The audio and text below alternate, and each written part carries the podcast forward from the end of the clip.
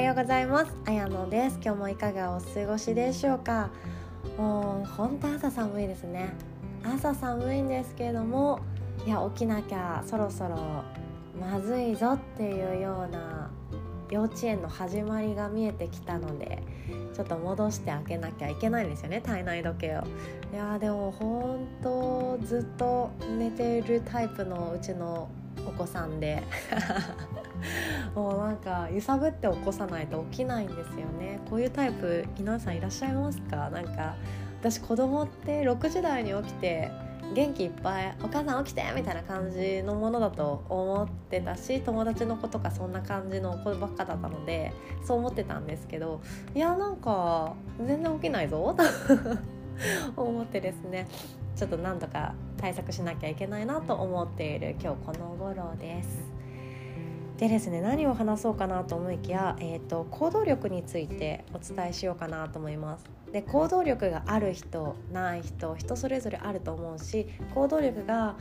ある時とない時っていうのもあると思います。波ってありますよね。でよく自己啓発系の本とかのタイトルでもある秒で動けとかなんていうか死ぬこと以外かすり傷みたいな感じで、とにかく動け的なメッセージが多くあると思います。でもちろん私も動いた方がいいと思うし、どんなことにせよ行動力っていうものは本当に大切なものだし才能なんですね。で動ける、もしくは今このままで大丈夫、私はこのままでいいって思って自分を今の状態から動かさないっていう守り方もありますが、どちらもですねどっちも才能なんですよね。人間のどっちも才能なんですけれども、どちらかというと私たちは行動力がついてきた方が幸福が増やしやすくなったり、目に見えないものだから何とも言えないんですけれども、運っていうものをつかみやすかったり、ご縁っていうものをつかみやすかったりっていうのが行動の中にあります。で動いている最中って、活動ですよね。自分がどうやろうかってプランニングしているとか、誰かに会いに行くとか、誰かと喋ってるとか、全て行動だと思うんですけど、この行動している間っていうのは私たちはきっとですね、どこかしら感情が動いています。ワクワクするなって思ったりとか、楽しいなって思ったりとか、こんなこともやってみたいって思ったりとか、いろんな感情がもういろんなところに張り巡らされて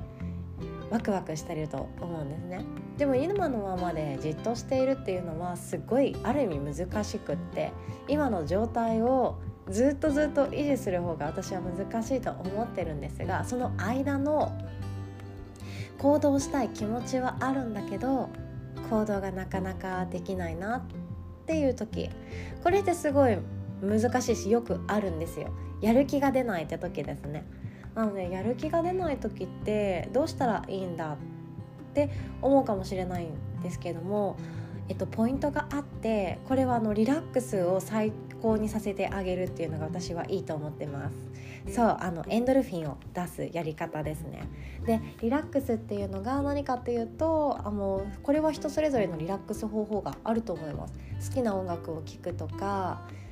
公園に出かけるとか、あとはヨガ好きな方だったらヨガ最高にですよ。ヨガをする、瞑想をする、座禅をするっていうのは一番アルファ波っていうのが出やすくなるので、そういう静かな動きをするっていうのはとてもいいです。でも動いてスカッとしたい方、動いてリラックスされたい方はランニングをがっつり30分間連続して、最後簡単なストレッチとヨガシャバーサナみたいな感じのを組んであげるとアルファ波ドバ出てくるかなと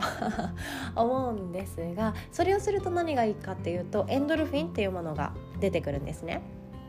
でエンドルフィンが一体何者かっていうと、さらにリラックスを活性化させることもできますし、体の治癒、心の治癒もすることができます。なのでエネルギーの体力回復ができるんですね。でなおかつエンドルフィン、ちょっと今日は関係ないんですけれども、抗がん作用ということも言われていて、がん細胞を増やさない、作らせないというような仕組みもできているそうです。これすごいことですよね。なんか私は吉本新喜劇に行って笑ってればがん細胞できないって思ってたんですよもうそればっかり思ってたから、とにかくお笑い番組見てもう腹抱えて笑おうみたいな、アメトークもずっと見ちゃおうみたいな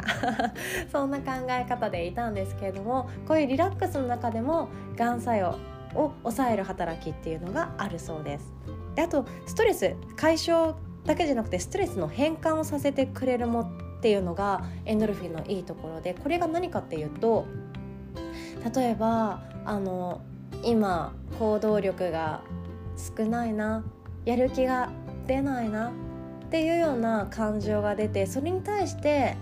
自己嫌悪なりストレスがあるとしたら、その気持ちをですねエンドルフィンを出すことによって、まあそんな時間も自分に大切じゃないか、今はゆっくり休む時期なんじゃないのっていう風に、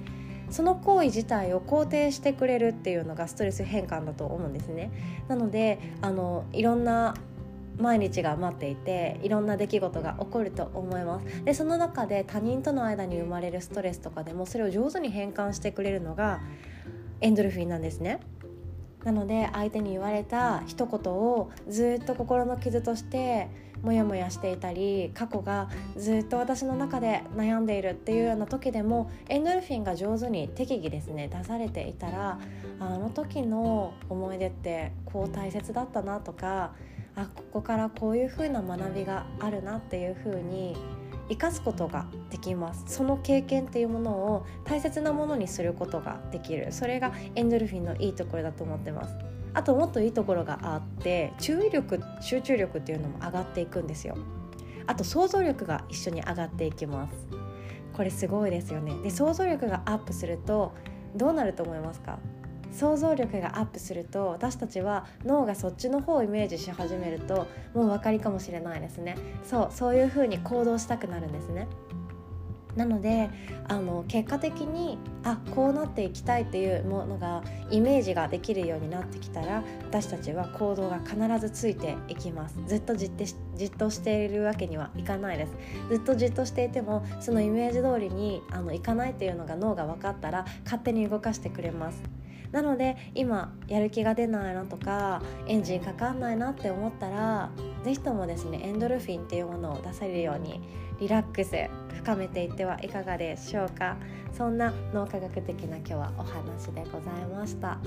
動けない自分もやる気が出ない自分も全然悪くないんですよ。ずっとやる気が出っ放しでエンジンなんか全開で走り切って空っぽになるくらいだったら、私はじわじわと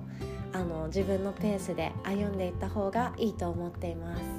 ぜひともですね新年まだまだなんかお正月抜けが